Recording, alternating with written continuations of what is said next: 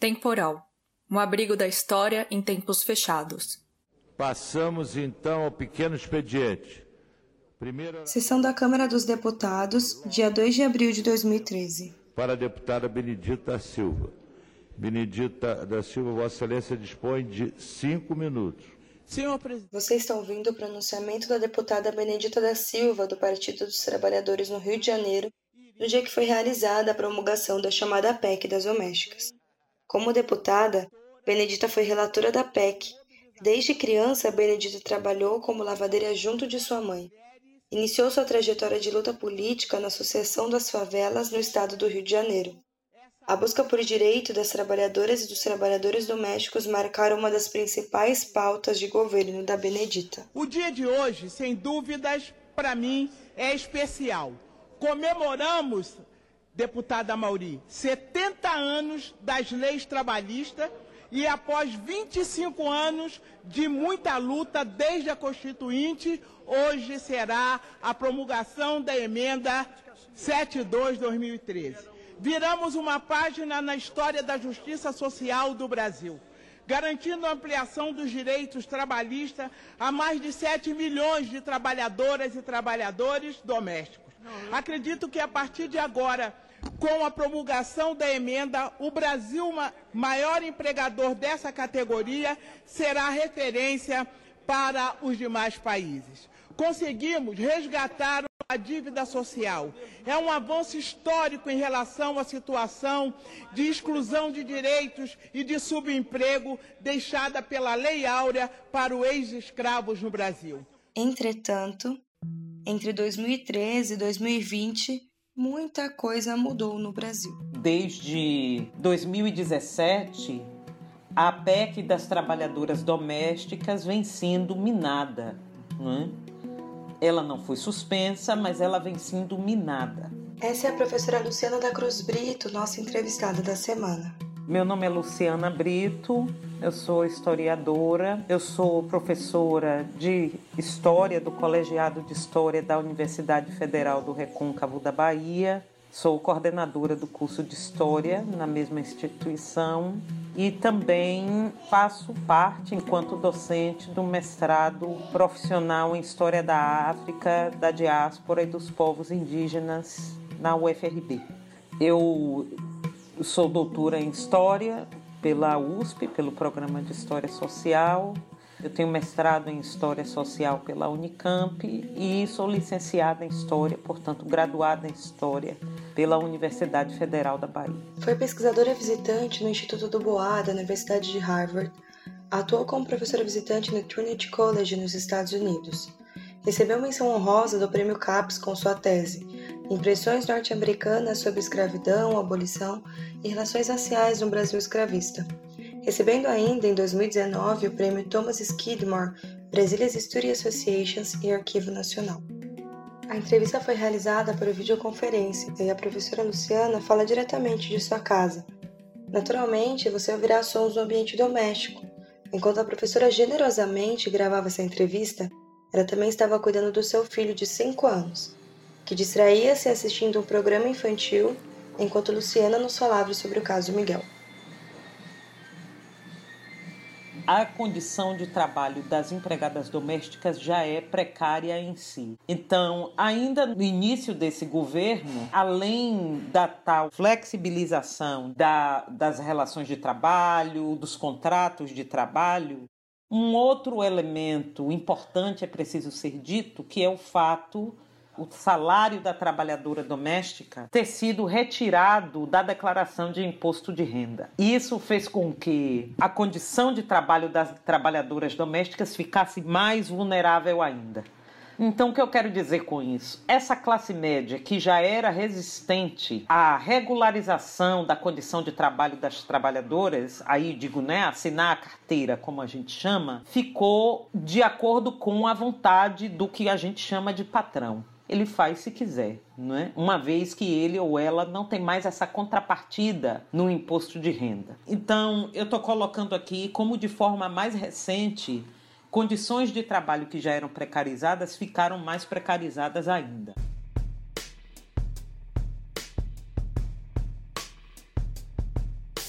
desde o início dessa pandemia, Enquanto uma classe média teve o conforto de ter a sua carga horária de trabalho ou as condições de trabalho rapidamente resolvidas através do que nós estamos chamando de home office, os trabalhadores e trabalhadoras braçais ou prestadores de serviços mais precarizados não tiveram nenhuma regulamentação nesse sentido. E aqui eu falo de porteiros, de entregadores, de diaristas, de trabalhadoras domésticas. Enquanto tem um apelo das trabalhadoras domésticas, da FENATRAD, que é a Federação Nacional das Trabalhadoras Domésticas, um apelo de que as pessoas continuem pagando suas trabalhadoras e suas diaristas, ao mesmo tempo não há nenhuma regulamentação legal para as condições de trabalho dessas pessoas durante a pandemia. Então, por exemplo, Dona Mirtes, Miguel e sua mãe, Dona Marta, terem sido contaminadas no seu local de trabalho.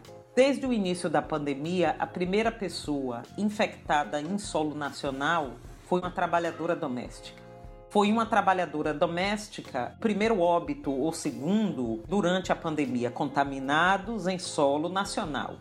Eu estou em dúvida agora se foi o primeiro óbito ou o segundo, mesmo que essa trabalhadora do Rio de Janeiro fosse o segundo, o primeiro foi um porteiro de São Paulo, o que nos diz muito sobre as pessoas mais vulnerabilizadas durante a pandemia. São aquelas trabalhadoras e trabalhadores que já tinham uma condição de trabalho vulnerável. Dona Mirtes, mãe de Miguel, além de estar trabalhando desde o início da pandemia, contrai o Covid-19 a partir do contato da família que é sua empregadora. Então, não existe aí nenhuma regulamentação e aí, como todas as relações de trabalho, isso não deve ficar a cargo da boa vontade do que nós chamamos de patrão. Isso tem que ser regulamentado por leis trabalhistas. Não há nada que seja dito sobre o pagamento dessas trabalhadoras, se elas não estão trabalhando, ou as condições de rescisão de contrato, ou alguma coisa que garanta é, proteção física, não é, de não contaminação, ou algo que garanta uma condição de o que eu vou chamar aqui algo semelhante à periculosidade que todos os trabalhadores e trabalhadoras em condição de risco têm. Então, nada disso foi regulamentado e ficou a cargo de algo muito perigoso que vem orientando as relações de trabalho doméstico no Brasil, que é essa informalidade que inclusive faz com que as pessoas digam que o trabalhador, a trabalhadora é quase como parte da família no momento de se exigir dessa pessoa, convencer essa pessoa, no caso o trabalhador, a trabalhadora, que ela tem alguma obrigação afetiva com essa família, não é?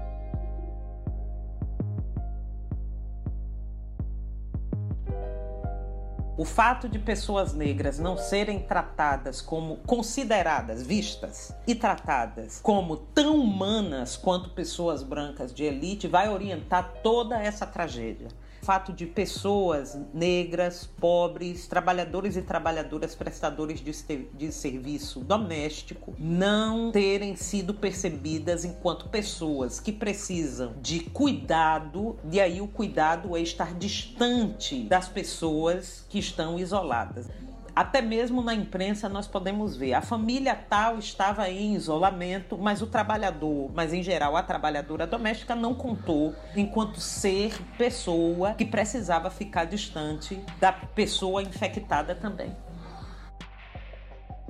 O segundo elemento que nós podemos refletir aqui é sobre o fato de Dona Mirtes e sua mãe estar arrolada entre os trabalhadores da prefeitura, do prefeito de Tamandaré, o, o hacker. E aqui nós entendemos que não era a própria família que pagava o salário da trabalhadora. Há outra irregularidade aqui. E é preciso que nós lembremos que essa trabalhadora, Dona Mirtes, até hoje, a data de hoje, não teve a sua situação de trabalho regularizada. Ela não recebeu, eu vi uma entrevista com Dona Mirtes na semana passada até a semana passada, ela não tinha recebido o seguro-desemprego, que é direito de todo trabalhador e trabalhadora demitido. Então, além de perder o seu filho, ela não teve os seus direitos trabalhistas garantidos até agora. Ela está sem dinheiro.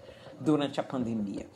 Então, uma família que pode pagar 20 mil reais de fiança, que foi o que foi pago pela Sari Corte Real para no momento não é que ela vai inicialmente para a delegacia e que ela sai foi uma, uma fiança de 20 mil reais. Quem pode pagar de uma vez só 20 mil reais de fiança pode pagar cerca de dois mil reais de uma trabalhadora doméstica por mês. Se nós considerarmos que trata-se de uma família de elite se nós considerarmos aquilo que nós podemos ver através da imprensa, que era o prédio que aquela família morava, e o fato dessa família ser oriunda das elites políticas e econômicas de Pernambuco, podemos nos questionar o que é cerca de dois mil reais, porque eu estou incluindo salário mínimo, salário família e o FGTS que é pago para uma trabalhadora doméstica, além do auxílio transporte. Tudo isso vai girar em torno de dois mil, menos de dois mil e quinhentos reais. Então, essa família se priva de assumir para si mesma os gastos com aquilo que lhe beneficia pessoalmente, que é a trabalhadora que cozinha, que lava, que limpa, que cuida dos seus filhos. Ela é inclusive o seu salário, ele é incluso no rol das práticas corruptas das elites políticas brasileiras. E tudo isso fez com que hoje o fato de Dona Mirtes e sua mãe estar servindo a essa família por cerca de três anos, até hoje hoje, mesmo após a trágica morte de Miguel, mesmo após a pessoa responsável pela sua morte publicar uma carta dizendo que se arrependia, a situação trabalhista de Dona Mirtes ainda não foi resolvida. A presença de Miguel na casa de Sari Corte Real, na casa da família, entra novamente como mais um elemento da precariedade do trabalho doméstico e da percepção das relações de trabalho doméstico como algo que sem regulamentação e que se resolve de forma muito informal, não é? Aí vulnerabilizando os direitos da trabalhadora e inclusive a vida dos que lhe cercam. Nós lembramos aqui que Dona Mirte, sua mãe e seu filho foram contaminados pelo Covid e aí entramos numa outra dimensão de gravidade desse episódio todo, que é o fato de Miguel estar no local de trabalho da mãe. As elites brasileiras durante muito tempo e ainda são assim,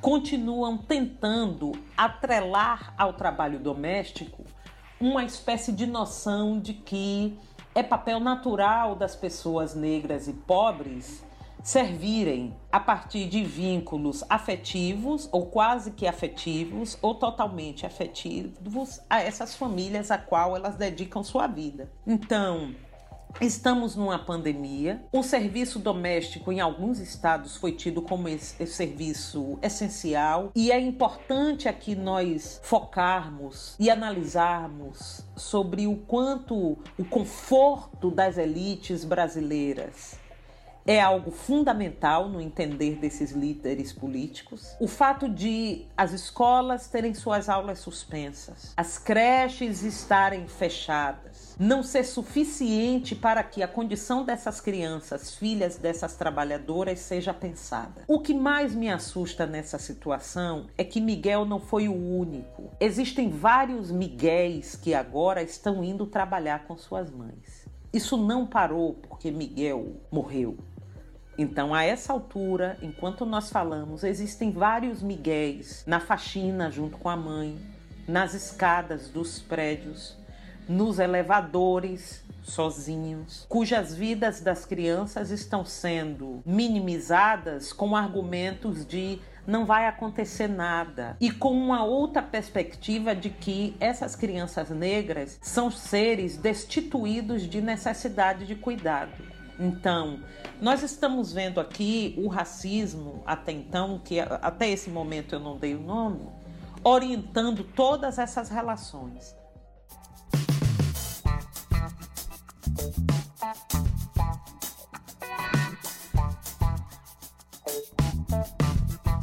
É preciso compreender que classe informa raça, mas raça também informa classe, e gênero informa classe.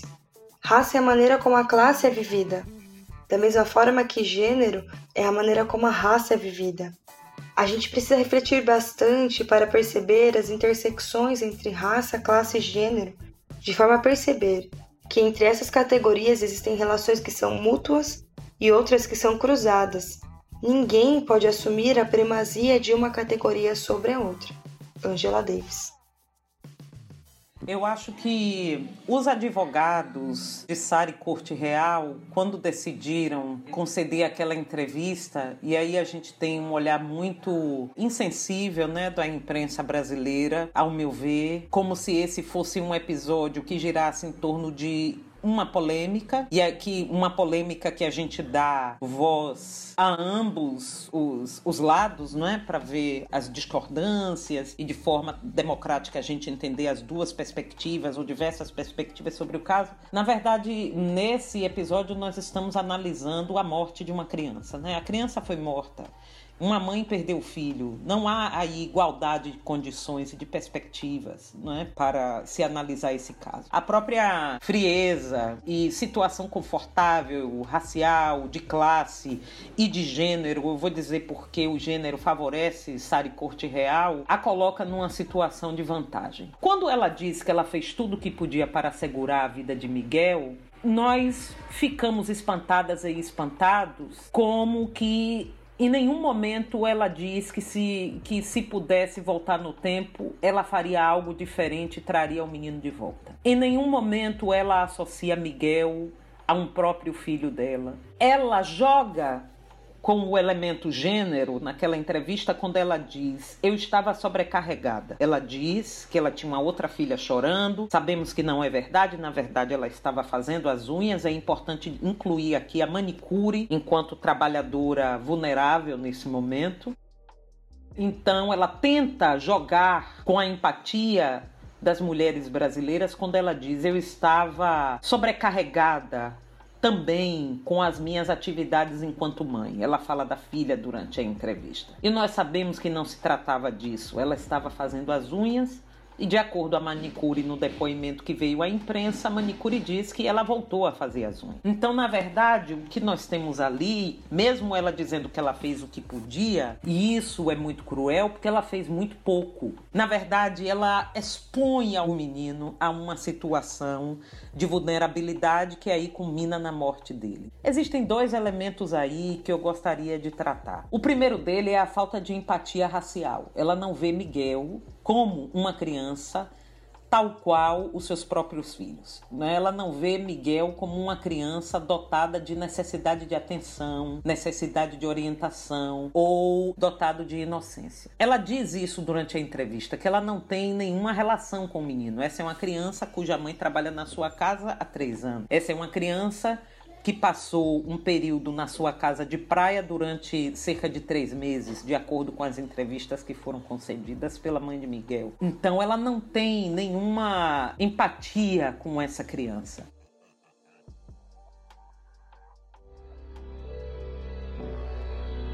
O segundo elemento é uma percepção mais geral que se tem sobre crianças negras, e aí nós podemos generalizar, isso não é só no Brasil, isso é na diáspora. Quando nos Estados Unidos, em 2000 e eu não vou me lembrar agora, 2014 ou 2015, Tamir Rice, um menino de 12 anos, foi morto em Ohio, no estado de Ohio, enquanto ele brincava numa praça com uma arma de brinquedo. A pessoa que viu Tamir Rice disse o seguinte à polícia: Estou vendo um homem afro-americano na praça com uma arma que parece ser uma arma de brinquedo.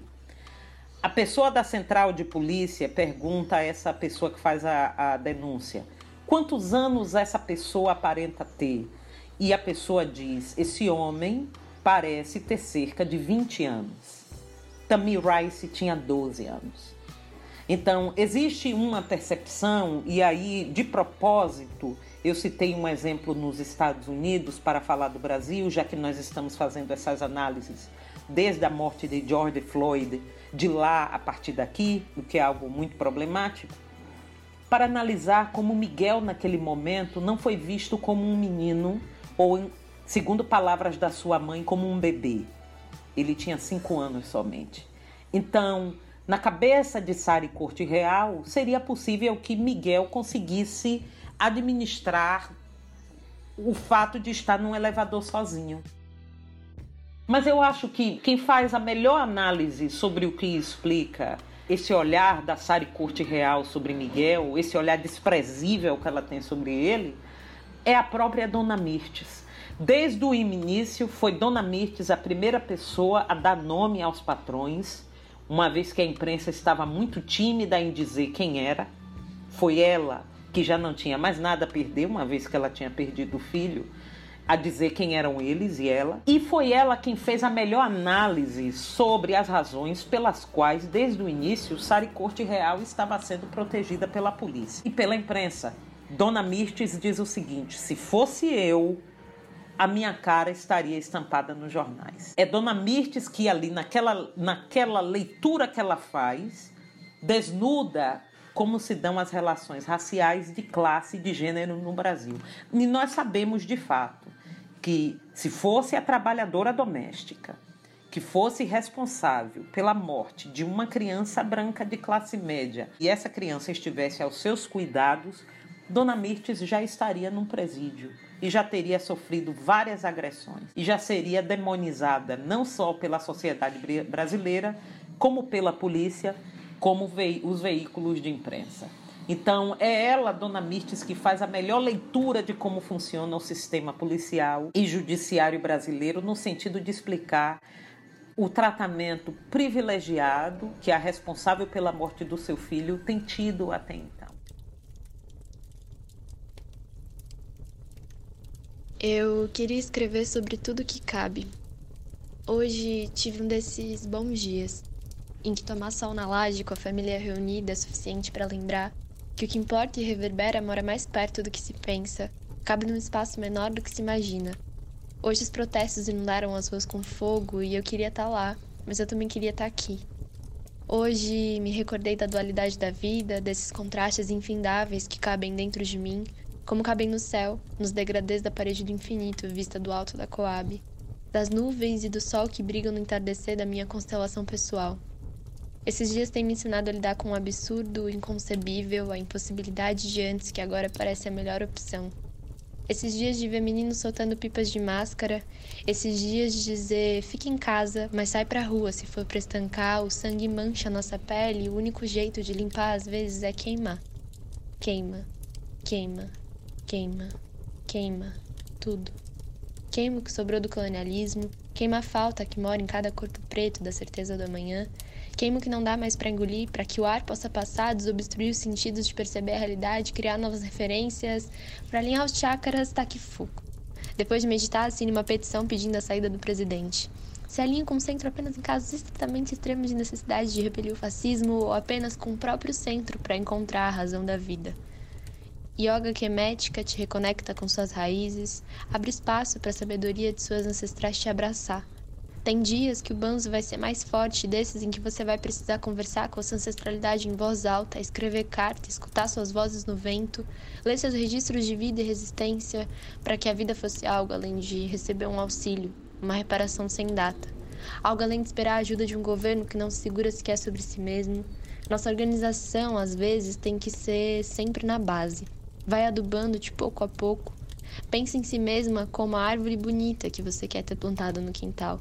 Faz desafio de abundância do Deepak Chopra, escuta o podcast da Oprah, leitura de ficção quando a cotidianidade parecer dura demais. Para nadar em autoras que te darão tapas grandes demais, sobre uma realidade que para ser digerida ainda precisa de muita terapia. Para digerir um ano que parece um século, vai ser necessário terapia toda semana. Viver um momento histórico vai exaurir nossas energias. Então anota num diário para os seus descendentes que se elas e eles viveram, a gente esteve aqui antes vivendo as lutas profundas de olhar para dentro de si. Enquanto não dá para sair lá fora, percebe a infinidade de galáxias que tem aí dentro. Faz automassagem nos pés depois do banho, respira a alma depois de ler uma notícia difícil, escuta seu corpo quando ele não quiser fazer nada. Perfuma você mesma, porque o grande rolê virou mais do que nunca o agora. Ser poeta na quarentena é péssimo, e eu só quero que esse texto de alguma maneira desanuvie a mim e a quem quer que escute. Poemas de Midria. Eu queria escrever sobre tudo o que cabe. Mais informações sobre a artista ao fim do episódio.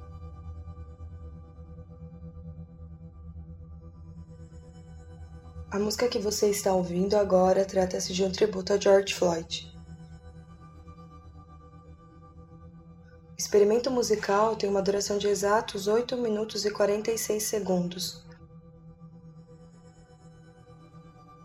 O tempo correspondente ao período no qual Floyd foi sufocado por policiais durante uma abordagem truculenta e fatal. A guitarra sufocante e angustiante remete aos últimos momentos que marcaram o fim da vida de Floyd. Trata-se de uma obra do artista indiano Subhajish Panigrahi, intitulada Baby Guitar's Morning, que significa o bebê guitarrista em luto.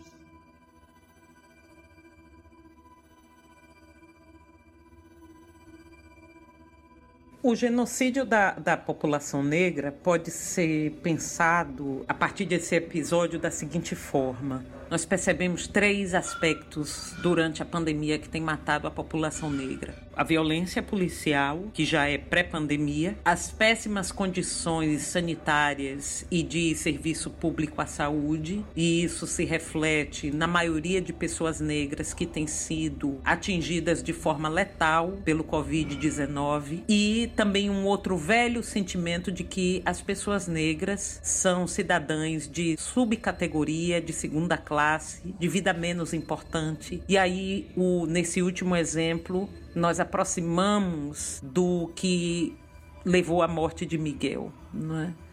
que é esse olhar da criança negra ao adulto como um ser de menor importância, né? cuja, cuja vida resume-se a servir. Os braços, as pernas, a força, resume-se à força de trabalho servil. Então, eu citei esses três exemplos para tratar daquilo que nós estamos chamando de racismo estrutural e que tem ganhado a centralidade dos debates antirracistas no Brasil. Então a gente vê uma ação policial genocida, a gente vê uma ação do Estado genocida na forma como a população negra tem sido não só sofrido com a infecção, mas com a morte pela Covid-19 é a maioria das pessoas que morrem, mas a população negra também, nesse episódio que envolve Miguel, tem sido vulnerabilizada na sua força de trabalho. E aí nós vamos dar ênfase à condição das trabalhadoras domésticas, mas também a população negra sofre desse olhar de desprezo, de inferioridade em relação à pessoa negra, seja ela um adulto ou uma criança, que orienta a decisão de Sari Corte Real de abandonar Miguel no elevador. Né? Então, com isso eu digo que o racismo ele é estruturante das relações brasileiras, tanto do ponto de vista estatal, e aí eu dou ênfase tanto à política de saúde atrapalhada, irresponsável e desgovernada como tem sido tratada essa pandemia e que vitima na maioria das vezes pessoas negras, mas também da ação dos sistemas de justiça, aí mais especificamente da ação policial, que também vitima na maioria das vezes pessoas negras. Segundo o mapa da violência no ano passado, mais de 75% das pessoas mortas pela polícia são pessoas negras. E também vitima a população negra, esse racismo estrutural, na sua forma mais é, informal e individual e subjetiva, que é desse olhar de uma pessoa a respeito do outro enquanto um ser menos humano do que ela. A morte de George Floyd influencia o debate sobre racismo no Brasil, mas também eu gostaria de dar é, evidência a um outro aspecto que é o quão nós somos colonizados, até mesmo naquilo que escolhemos como pauta né? e quando pautar. Ali, quase que ao mesmo tempo que George Floyd foi morto, cerca de uma semana depois, o João Pedro, um menino de 14 anos, foi morto no Rio de Janeiro, dentro de casa, enquanto cumpria isolamento social. João Pedro foi morto pela polícia. O corpo de João Pedro desapareceu por 17 horas, se eu não me engano mas por muitas horas e foi a família que encontrou o corpo do menino no IML. Na outra semana nós tivemos a morte de Miguel, uma morte que poderia, assim como todas as outras, ser evitada. Né? São mortes de, de crianças e nós tivemos Ágata com 8 anos, Maria Eduarda com 14 e podemos ter uma longa lista de jovens e de crianças que foram mortas por ações policiais desastrosas. As comunidades onde essas crianças e esses jovens foram mortos por agentes do Estado sempre protestaram sempre protestaram. Mas esses protestos não ganham uma nem a empatia da sociedade brasileira por um todo, nem ganham a imprensa como um aliado, parceira da denúncia desses casos. Então, a imprensa foi colonizada, revela o nosso sentimento de inferioridade enquanto nação, até mesmo naquilo que escolhe pautar e quando escolhe pautar a questão do racismo. Então, enquanto todas essas mortes têm sido ignoradas no Brasil, foi preciso que um homem negro, mais um, tivesse sido morto nos Estados Unidos. E aí eu trago também a morte de uma mulher negra nos Estados Unidos no mês de março, Breonna Taylor, que também foi morta pela polícia dentro da sua casa enquanto enquanto dormia. Então foi preciso que a imprensa estadunidense pautasse a questão do racismo para que o Brasil pautasse também. Os movimentos negros brasileiros já vêm pautando a questão racial e denunciando a violência do Estado há muito tempo. Não é o que foi novo a partir desse episódio de George Floyd é como a imprensa brasileira ela é influenciada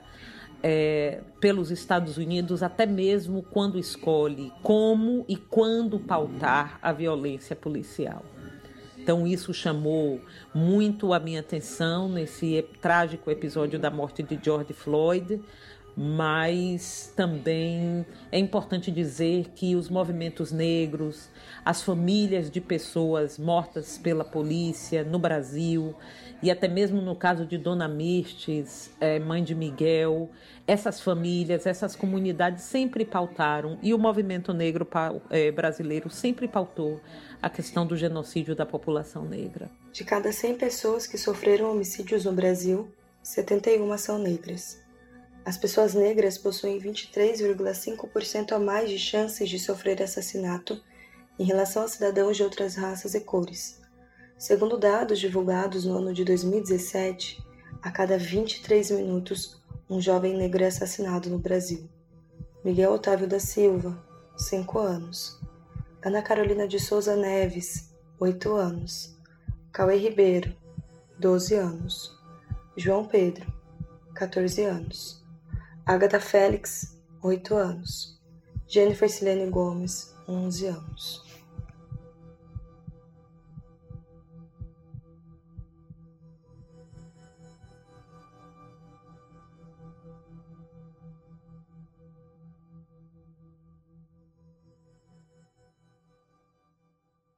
É fundamental que a gente paute a questão do genocídio da população negra a partir do racismo, sobre o risco de é, perdermos a oportunidade de pensar políticas públicas e medidas que parem de uma vez por todas com a, esse genocídio, não é aqui para ser repetitiva, em curso da população negra brasileira. Na questão do encarceramento, se não for um olhar qualificado sobre as disparidades raciais que marcam as relações entre negros e brancos no Brasil, inclusive na forma como essas pessoas acabam sendo arrastadas para o sistema prisional, nós vamos perder a oportunidade de, de uma vez por todas, parar com a desigualdade que arrasta muitas vezes pessoas inocentes para o sistema prisional.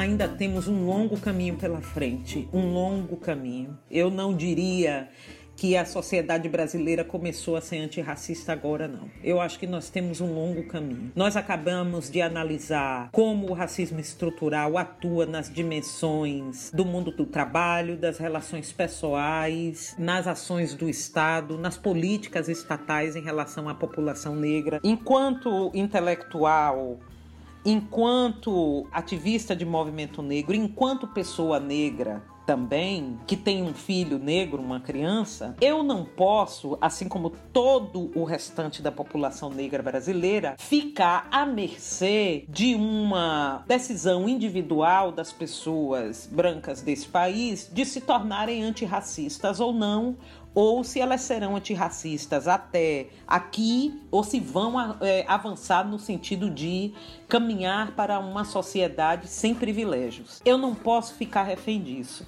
Então, nesse sentido, o papel dos movimentos sociais é fundamental, porque se na década de 70, eu vou dar ênfase aqui à década de 70, porque é quando o MNU, o Movimento Negro Unificado, foi criado, ainda durante a ditadura militar, quando era proibido se falar em questão racial. Então, se da, na década de 70 a pauta principal do movimento negro brasileiro era denunciar o fato de que a democracia racial não, não existe, ainda hoje, a despeito de muitas pessoas ainda acreditarem que de fato nós vivemos numa sociedade igualitária, cuja desigualdade é indicada pelo acaso, a pauta do movimento negro ela se torna ainda mais complexa quando ela incorpora o papel do Estado enquanto grande promotor de políticas de combate ao racismo. Então, o movimento negro cumpre um papel fundamental que é denunciar o racismo brasileiro, mas também apontar medidas e caminhos para uma sociedade mais igualitária, denunciando que aquilo que se chama de meritocracia, na verdade, é um acúmulo secular de privilégios. Então, o movimento negro brasileiro tem cumprido esse papel. Eu quero evidenciar aqui o quanto o movimento de mulheres negras tem qualificado esse debate, aqui acrescentando a categoria gênero como categoria fundamental para explicar, por exemplo, por que é que o número de mulheres brancas mortas pelo feminicídio diminui, enquanto o número de mulheres negras mortas por feminicídio aumenta. Então, o movimento de mulheres negras, que hoje é compõe a liderança, é aquilo que tem de mais sofisticado no movimento negro brasileiro, tem cumprido o seu papel enquanto organização que denuncia como o racismo opera no Brasil, mas também o Estado tem papel fundamental no sentido de promover políticas de igualdade racial. Será muito bom se homens e mulheres, indivíduos que fazem parte de grupos privilegiados repensem seu lugar, e eu acho que isso tem acontecido em uma medida ou em outra, mas também há pessoas que acham que estão revisitando seus lugares, mas não estarão dispostas a abrir mão dos seus privilégios, como haverão grupos e pessoas e até políticas de Estado que sejam calcadas no seguinte: olha, é isso mesmo, e a desigualdade é parte do jogo, é parte da competição. Isso foi dito pelo ex-ministro da Educação para justificar, por exemplo, a continuidade do Enem. Então é isso mesmo, não foi culpa de ninguém, foi culpa da pandemia e faz parte do jogo, já que é uma competição. Então,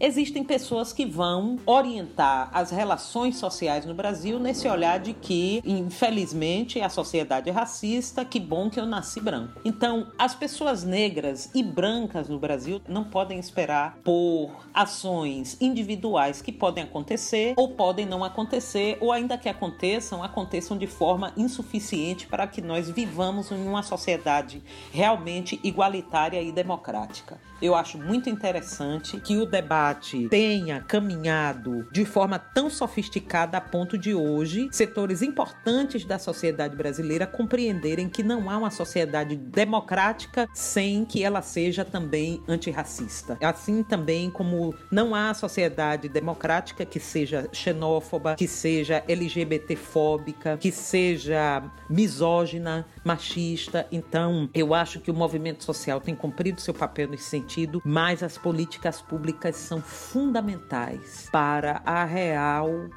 implementação da democracia no Estado brasileiro. Isso será fundamental para que nós fiquemos no atraso. Aqui eu vou usar um termo muito forte, mas na barbárie, se nós considerarmos o número de pessoas que morrem hoje por conta da pandemia, mas também pelo genocídio, ou se nós vamos caminhar para uma sociedade igualitária, com igualdade de direitos e, portanto, de fato democrática, como eu já falei.